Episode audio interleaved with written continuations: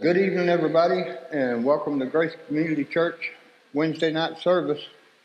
Uh, thank y'all for being here if you're here in person, and thank you for tuning in if you're watching online.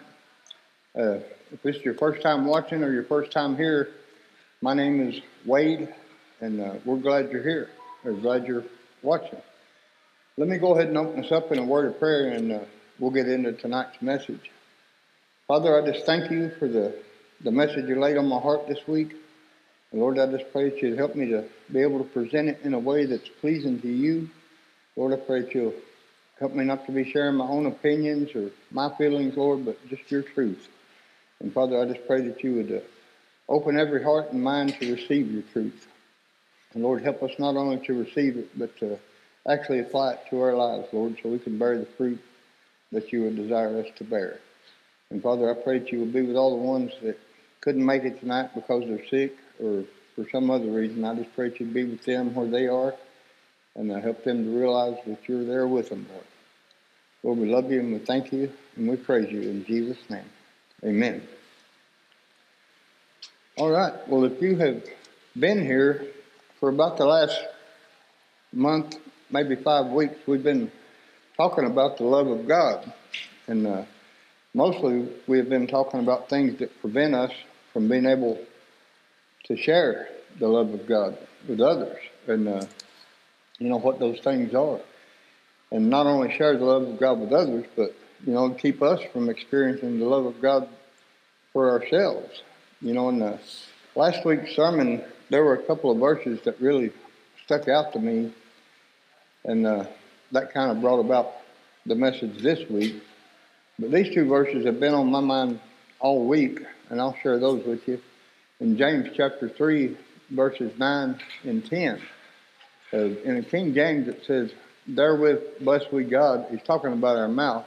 With our mouth we bless God, even the Father, and therewith curse we men, which are made after the similitude of God.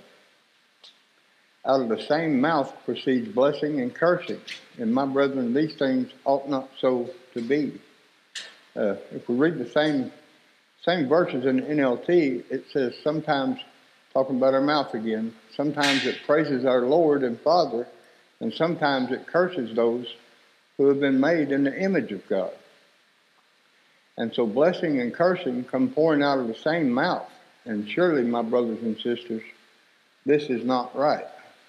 And uh, that just really, you know, when I think about that, where it says in the King James, these things ought not so to be, that really sticks in my head, you know, because those things really shouldn't be.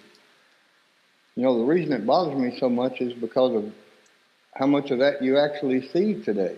You know, you'll see people come to church and they they lift their hands in praise and we sing to God and say how much we love God, but then, you know, the very same mouth that we use to praise God, we'll go out in the parking lot and uh, you know gossip or get into a, a conversation with somebody else, putting other people down. And, uh, you know, look, that really shouldn't be. And uh, I believe that's why those verses stuck in my head so hard this week, is because how much of that you actually see. And uh, that's why the Church of Christ, the body of Christ, you know, I'm not just talking about grace, I'm talking about the church as a whole. That's why it's so divided. You know, I looked it up, and there are over 130 churches just in Jefferson County alone. That's a, that's a lot of churches. Jefferson County is not that big, and uh, you know somebody just moving here might mean you know they might think, oh, this must be a really godly community. You know, to have that many churches, but that's not the reason for them. That's not because somebody just thought you know this will be a good spot for a church. Most of those churches came about because you know whatever group of people was in a church had a disagreement on something, and either one or both sides weren't willing to work it out, to come to some kind of a, an agreement. You know, either they're not willing to forgive, or whatever the reason is. So the church winds up divided, and uh, you know both sides claiming to be right.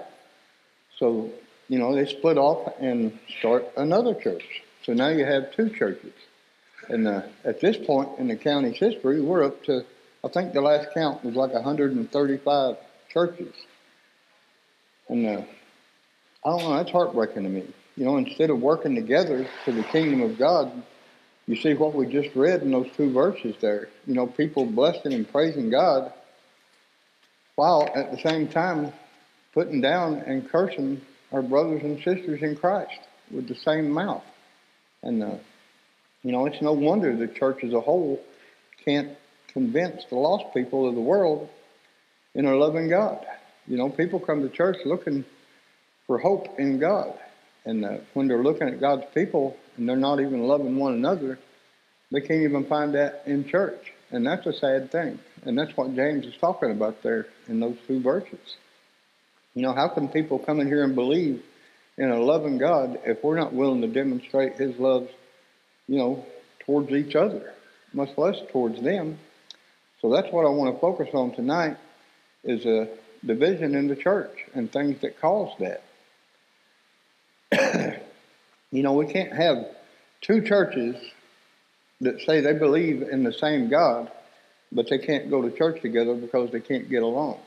You know, I love these verses in Ephesians 4, uh, verses 5 and 6. There's only one Lord. You know, there's only one faith and one baptism. We can't divide Christ. You know, He's not over here in a different one for this church.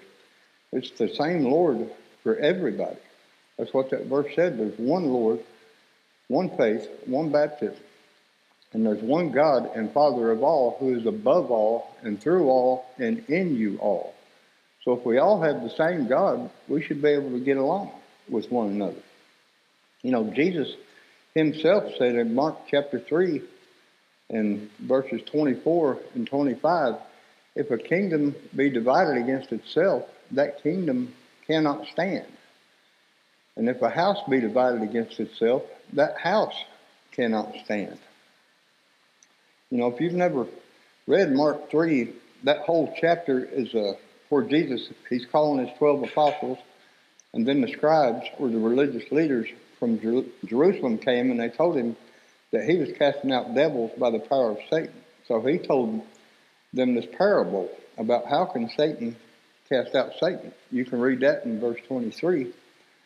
But, uh, you know, he goes on in chapter 3 to give them that parable about a house divided cannot stand.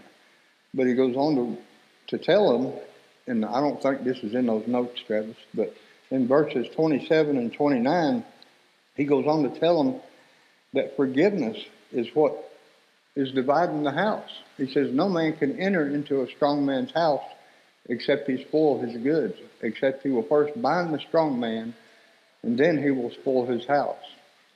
In verse 28, it says, Verily I say unto you, all sins shall be forgiven unto the sons of men, and blasphemies wherewith soever they shall blaspheme. And what he's saying there is that's how you disarm Satan, by forgiving one another. You know, when we refuse to forgive one another, that gives Satan the advantage. And we'll get on into that a little further in the message. But that's just one of his devices. That's what causes us to divide. You know, we'll have some kind of a disagreement, or maybe somebody does something to you to make you mad or angry or whatever the case may be. But when I choose not to forgive them, you know, that's what our whole faith is based upon, is forgiveness. And what I'm actually doing is denying my faith. You know, I'll receive God's forgiveness for me, but I'm not ready to give it to somebody else. Uh, if we'll go on in verse 29,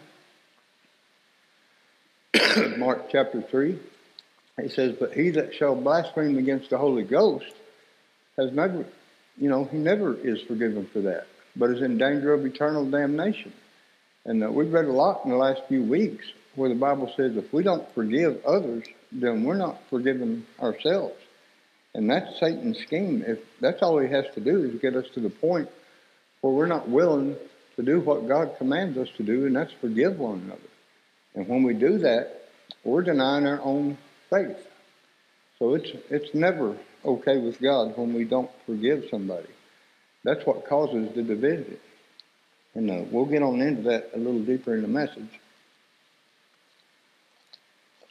But talking about division, Paul plainly says in 1 Corinthians chapter 1 in verse 10, he says, I beseech you, and that actually means to beg. So he's saying, Now I beg you, brethren, by the name of our Lord Jesus Christ, that you all speak the same thing, and that there be no divisions among you, but that you be perfectly joined together in the same mind and in the same judgment.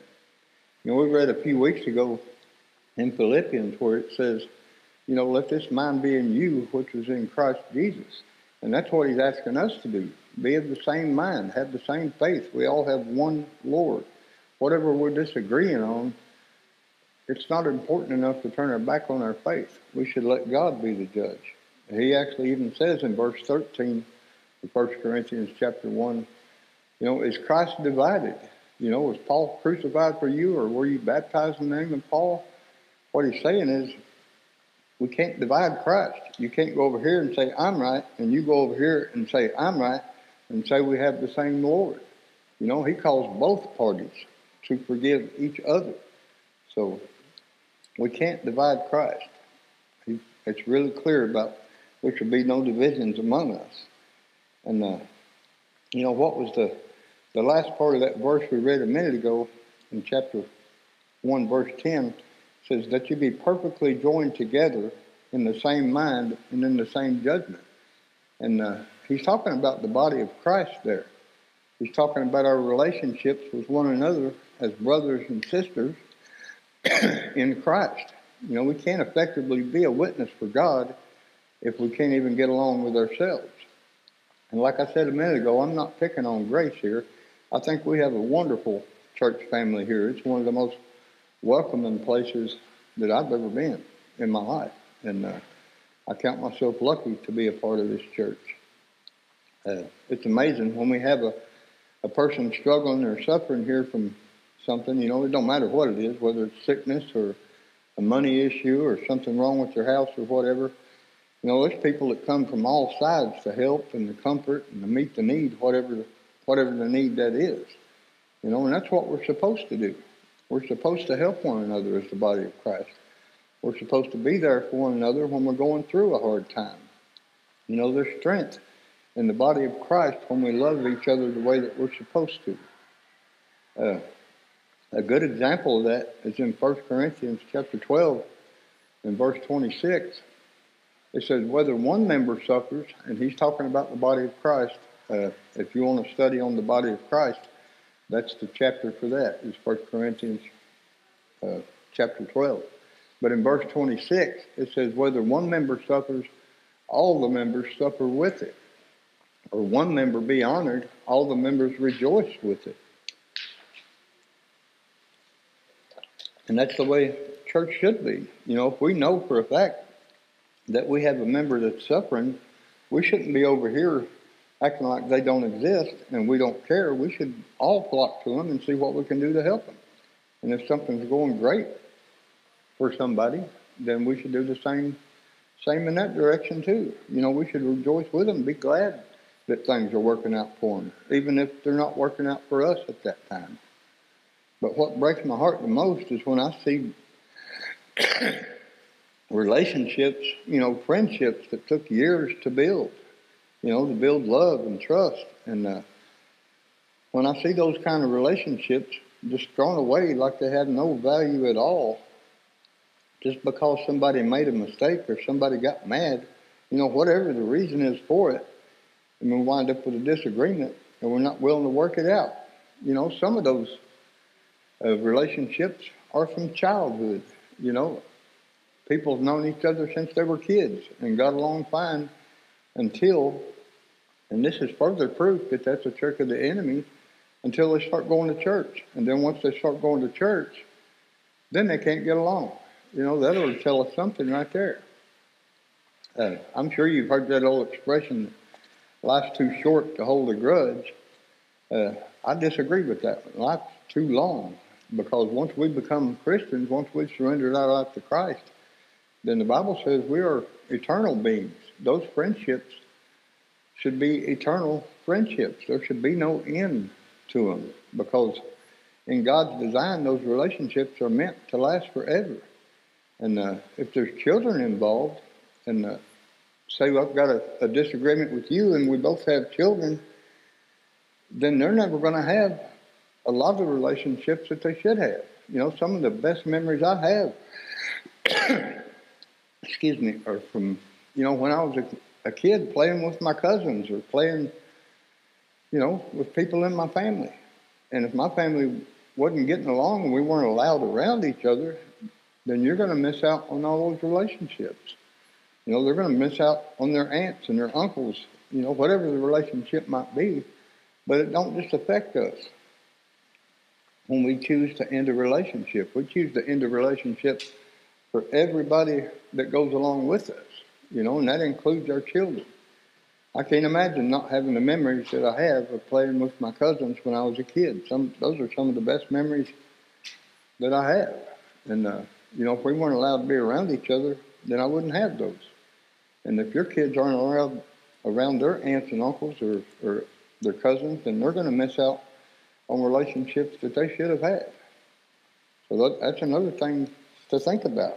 You know, if we're being, for whatever reason, you know, won't forgive or or restore a relationship.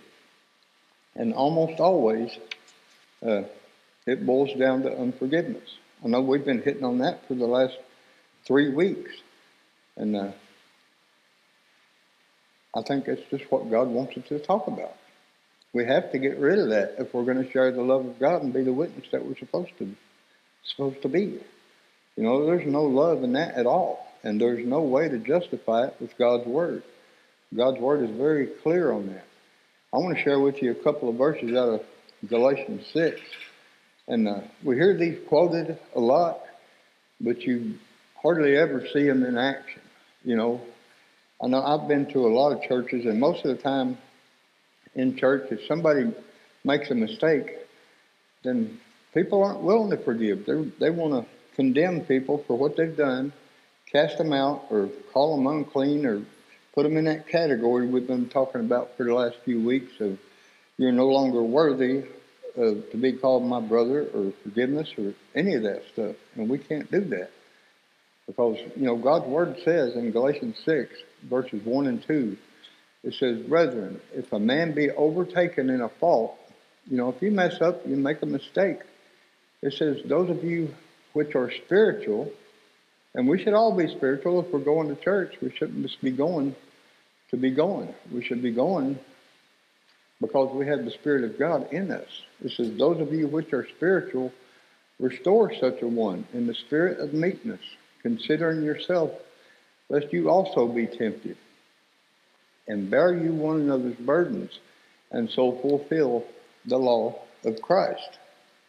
And uh, like I said, we hear those quoted a lot, but we see very little of those being acted out in people's lives. And we that's what we should be seeing every day in the church. we are to restore, not judge or condemn. And we are to bear one another's burdens and fulfill the law of Christ.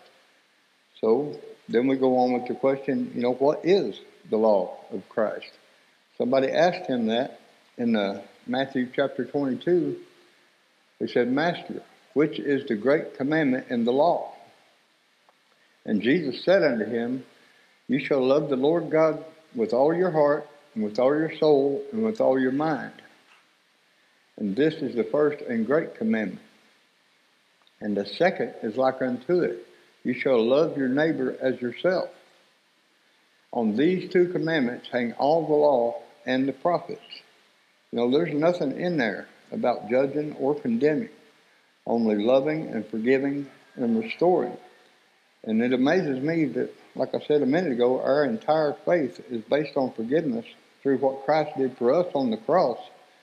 But yet some of us think it's okay to hold grudges and refuse to forgive other people. And that is just completely against God's plan of redemption. You know, when we do that, we are being deceived ourselves because it really is the strategy of the enemy. If he can get us to be unforgiven, he knows we won't be forgiven either. And he gets us to deceive ourselves. If we go back to Galatians again and uh, go on into verse 3 in chapter 6, it says, For if a man think himself to be something when he is nothing, he is deceiving himself. You know, when we're not willing to forgive, we're deceiving ourselves. We're hurting ourselves. You know, Galatians 6, if you've never read it, that whole chapter is talking about the biblical principle of reaping and sowing. Uh, you know, you reap what you sow, whether it's good or bad. You know, Paul is warning the church in uh, verses 1 and 2 that if you do these things, you're doing them to yourself. You know, if you restore somebody in the spirit of meekness, then down the road, when you make a mistake yourself, and we all make mistakes, whether we want to or not. But if we do restore somebody in the spirit of meekness, like His Word says to, then when we make a, a mistake, you'll reap what you sowed. Somebody else is going to help restore you in the spirit of meekness, like you did. But if you if you do judge them and condemn them, when it's your turn uh, and you make a mistake, that's what you'll receive when the time comes. And you need forgiveness because that's what you, that's the choice you made. It's not the other person's choice. We bring those things on ourselves. You know, if we choose to restore and help somebody through a hard time, then when our time comes, they'll do the same for us. But if we choose to judge and condemn when we make a mistake and we're the ones that are fallen, then that's what we're going to receive. The Bible's very, very clear on that. We reap what we sow. And I don't know why we don't put those verses together. They were all written together for a reason. Uh, if we read on, you know, verse 7 is the one that says, We will reap what we sow. It says, Be not deceived. God is not mocked. For whatsoever a man sows, that shall he also reap. So that's Paul's giving them a warning, but he's also asking them a question, you know, that we ask ourselves in our own heart. What are you sowing? You know, when you see somebody stumble or make a mistake or fall, you know, what is your first reaction? Are you thinking, I'm going to help restore that person because they made a mistake? I'm going to be there for them when they need me. I'm going to help them carry that burden. So Paul's asking asking us to ask ourselves, you know, what are you sowing? Uh, because that's what you're going to reap. And just like we just read in the law of Christ, am I loving my neighbor as myself? You know, am I treating them the way I hope I would be treated if I was in their situation? You know, if you do, that's what you will receive. And if you don't, that's what you will receive. But we can't let the enemy deceive us into thinking unforgiveness is okay because it's it's never okay. Nowhere in the Bible does it say we have that right. Uh, I told you a few weeks ago, I did a study about a year ago on unforgiveness, and I was going to look it up in my Strong's Concordance and see how many times, you know, the word unforgiveness or, or any form of that word was in there. It's not in there one time. Not once in the Bible does it say unforgiveness. And uh, I told you, I think that was by the uh, divine design too. Because if there was a verse on unforgiveness, somebody would, uh, you know, pervert it and distort it and twist it until they made it look like unforgiveness was okay. I think on purpose, God didn't put it in there because it's never okay. we read these uh, verses here a few weeks ago in Second Corinthians chapter 2, verses 10 through 11. And this is talking about forgiveness too, but it's also talking about how Satan uses that against us. Uh, and a little backstory on these verses, if you're not familiar with them. In First Corinthians, they caught this guy in adultery in the church. And uh, Paul told them, you know, if the guy's living in sin, you need to get him out of there. You know, you can't allow that stuff to go on in the church. You need to call him out on that. And this is fast forward. They did do that. They kicked the guy out of church.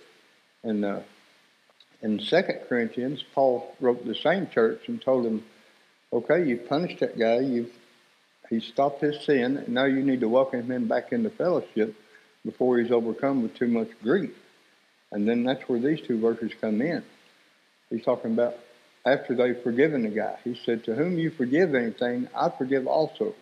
For if I forgave anything, to whom I forgave it for your sake, forgave I it in the person of Christ.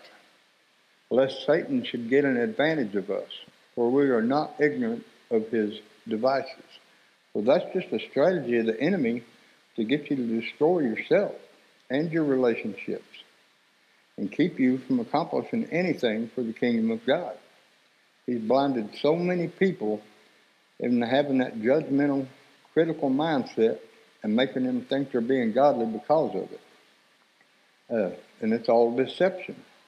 You know, we talked about that last week. Deception is the number one tool of Satan. You know, that's how sin got started in the first place. With Satan in the garden, all the way back to the Garden of Eden, Satan deceived Eve, and that's where sin began. It goes all the way back to the Garden of Eden, and uh, you know it was still a problem in Paul's day. That's why he's writing these things to the church, and it's still a major problem today.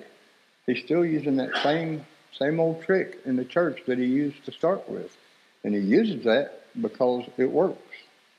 All he has to do is deceive us once, and from then on, the Bible says we deceive ourselves. We think it makes us godly to judge and criticize other people when they do wrong, and uh, it don't make us godly, and it, to ever judge or criticize anybody, and that's about as ungodly as we can be. You know, Galatians said in 6 1, You who are spiritual, restore such a one in the spirit of meekness. So if we find ourselves unable to forgive and restore, that is a good indicator that we're not being spiritual. You know, that should be a, a wake up call to us. If I find myself in that mindset of I'm not forgiving them, you know, that should help me check myself that I'm not walking in the Spirit.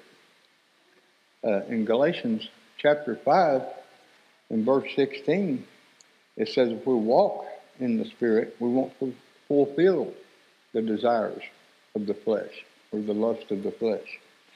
So if you find yourself with that kind of mindset, that's when we need to get before God and confess it. You know, it's not okay to have that mindset. It don't make you ungodly to have those thoughts. We all have bad thoughts, uh, lots of them all day long. But it's it's not okay to dwell on them and to let them lead you in that direction. So when we start having those thoughts that don't line up with God's word, we need to take them to God and confess them. You know, let Him know, hey, I'm having these thoughts, and I know they're not from you. And uh, ask Him to help us with it, because that kind of mindset does not come from God, and it'll keep us from doing what God called us to do.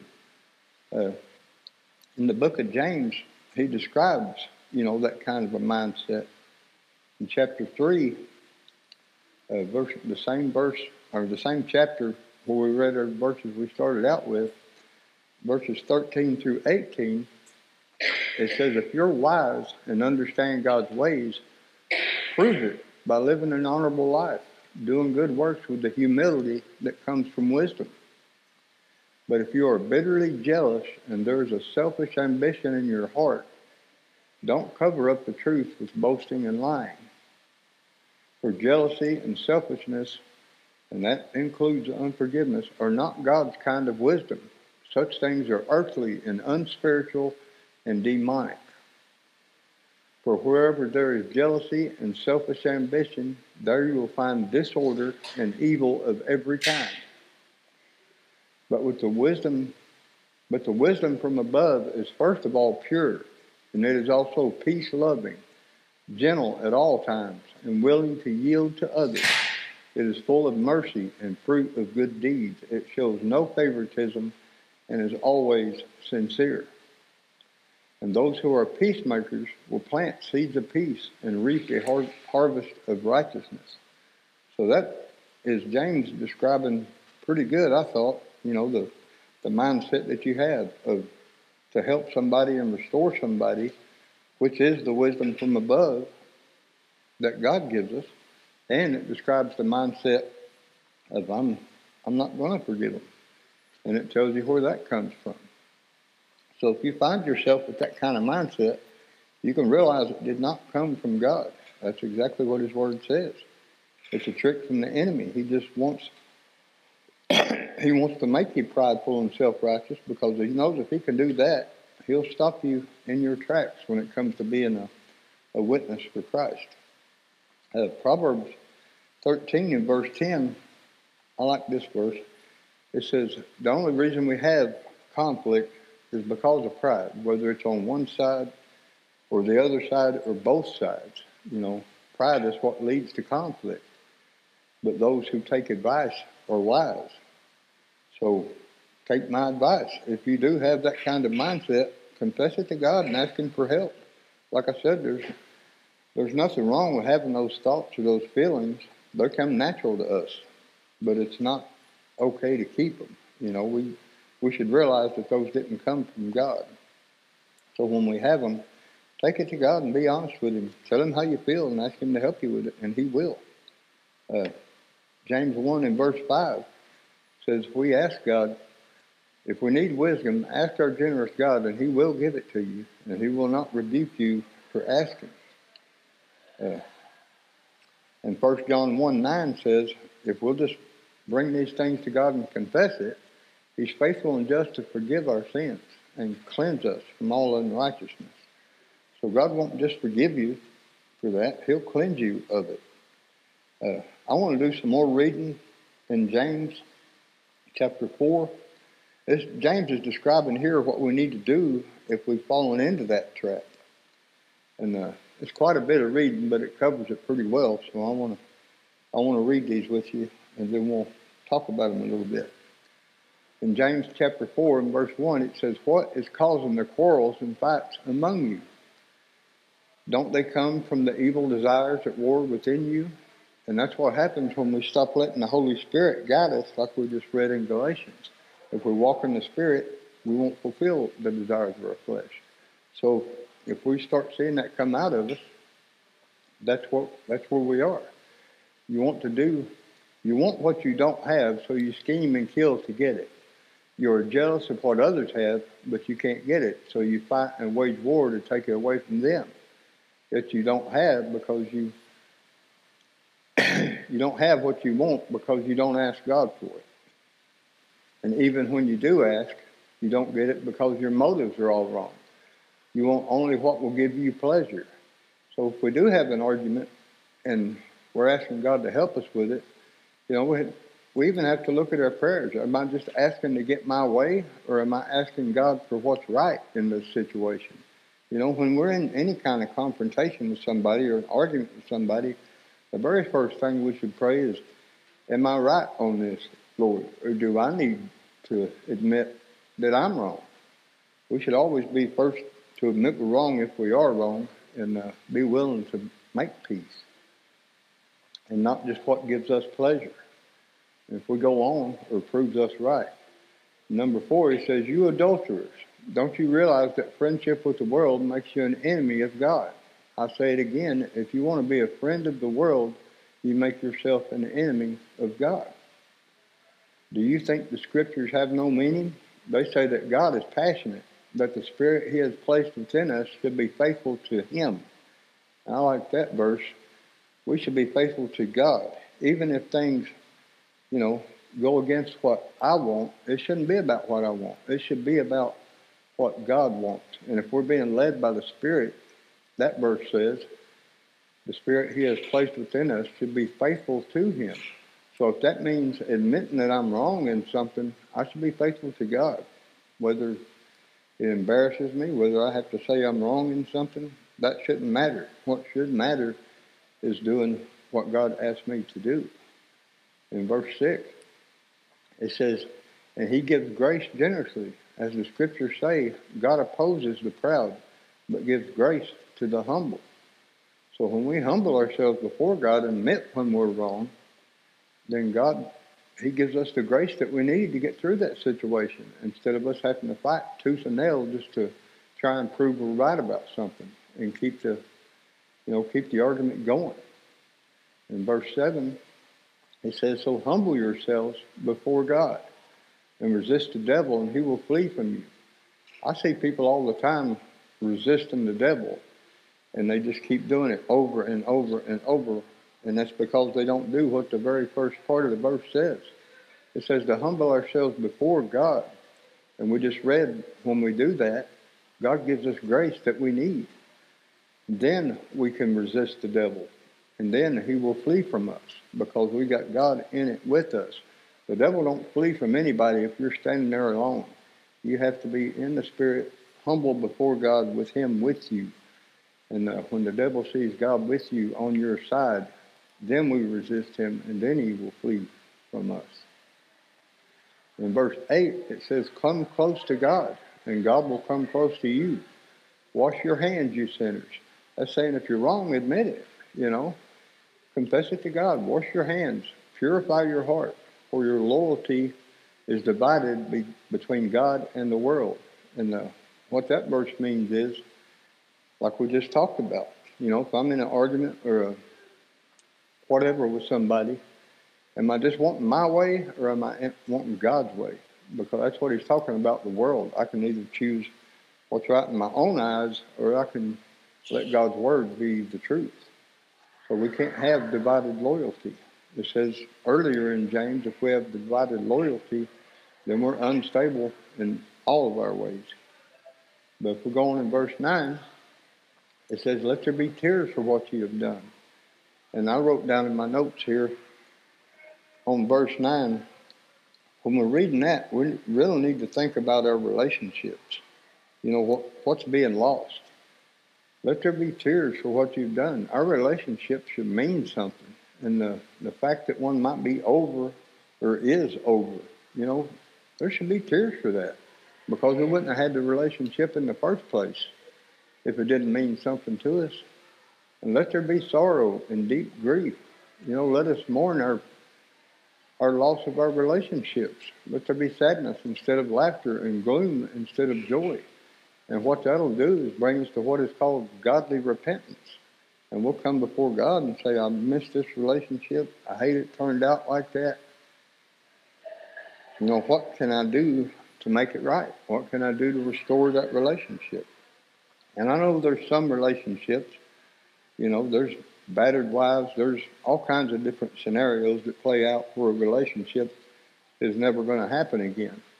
What he's saying is if there is a way to restore it and it's on you, do the best you can, do your part to help restore that relationship. That's what we're called to do. Uh, I want to close with these next two verses, and they're in they're right after these. But if we keep reading in James 4, we'll read, read on through verse 12. It says, Don't speak evil against each other, dear brothers and sisters. If you criticize and judge each other, then you are criticizing and judging God's law. We're disagreeing with God. But your job is to obey the law. Our job is to obey God and do what He says, not to judge whether or not it applies to me. You know, there's no situation where I can say, well, I would forgive them, but we can't justify not forgiving people. And that's what that verse is saying. Whether it applies to us or not, it, it does apply to us. It applies to everybody. God's word is not, there's not a different version of this for different people. It's one version for all people. And it says, God, God alone who gave the law is the judge. It's God the one who says what's right and what's wrong. And He alone has the power to save or destroy. So, what right do we have to judge our neighbor? We don't have a right to judge our neighbor. We are commanded to love our neighbor. We just read that. Uh, for homework this week, I would encourage you to go to think about the relationships that may have ended, or maybe the relationships that you're struggling in now. And uh, read James chapter four again, and while you're while you're reading it, think about those relationships and uh, where you stand in them. Is there anything I could do to restore this relationship, or am I just being stubborn and being selfish, like it says? Uh, that's a hard thing to do. I had to do that in the last couple of weeks, and uh, actually you know, got a hold of my friend because our relationship was really struggling. And uh, we got together and we talked it out, and uh, that relationship is restored. It's just as good as it ever was. But that wouldn't have happened if we wouldn't have did it God's way. You know, if if we have a bad relationship, the worst thing you can do is avoid seeing each other, avoid talking it out, Avoid even bringing up the subject. You'll never get it worked out if you do that. You know, God calls us in Matthew 18. If we have something against our brother, go to him and uh, get it made right. That's what we're called to do.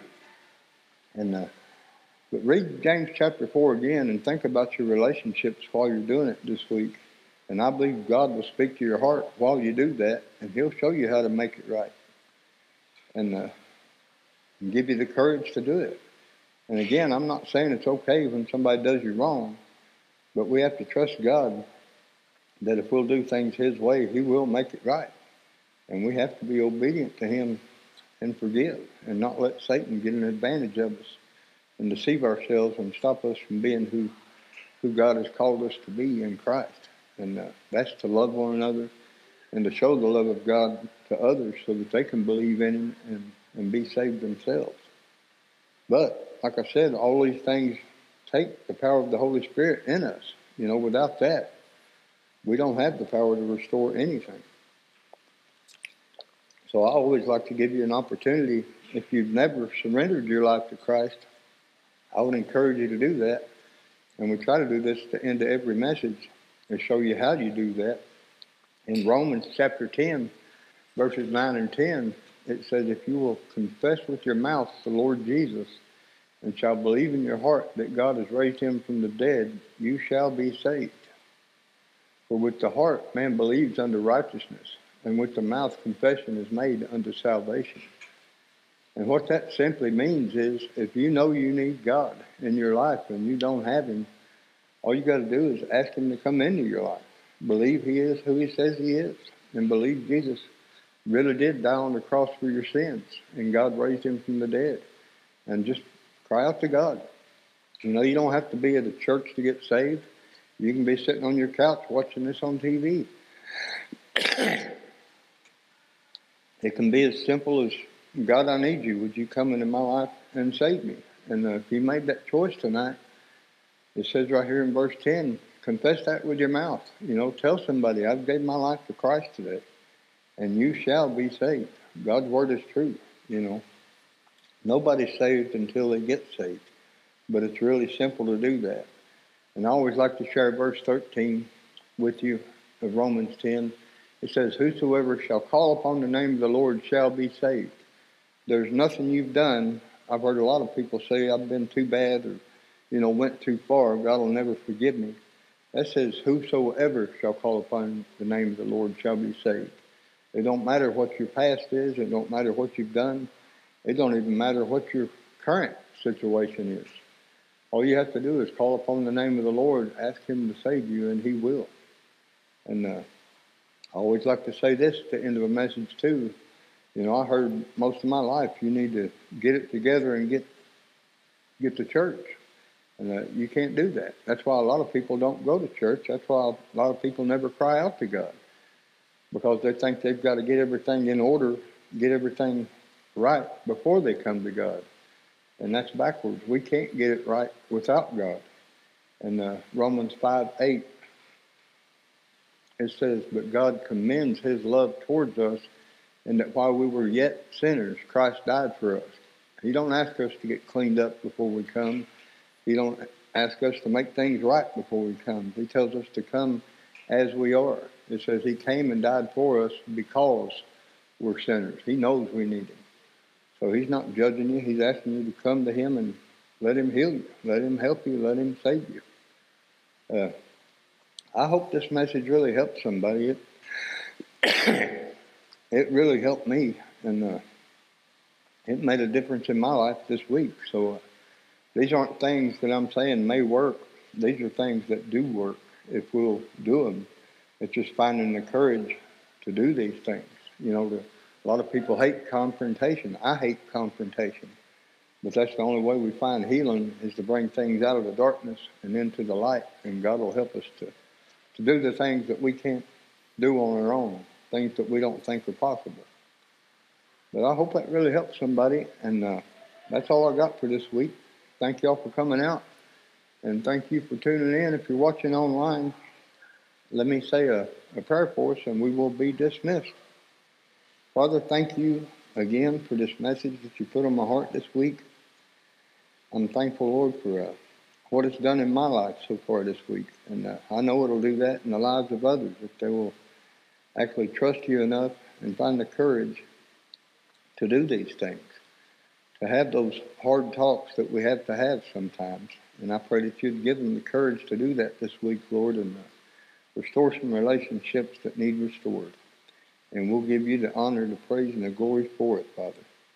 Lord, please be with us as we go home. Please keep us safe and help us to make it there safely. And Lord, I pray that you'll help us to just take your love out and share it with others this week. In Jesus' holy name I do pray. Amen.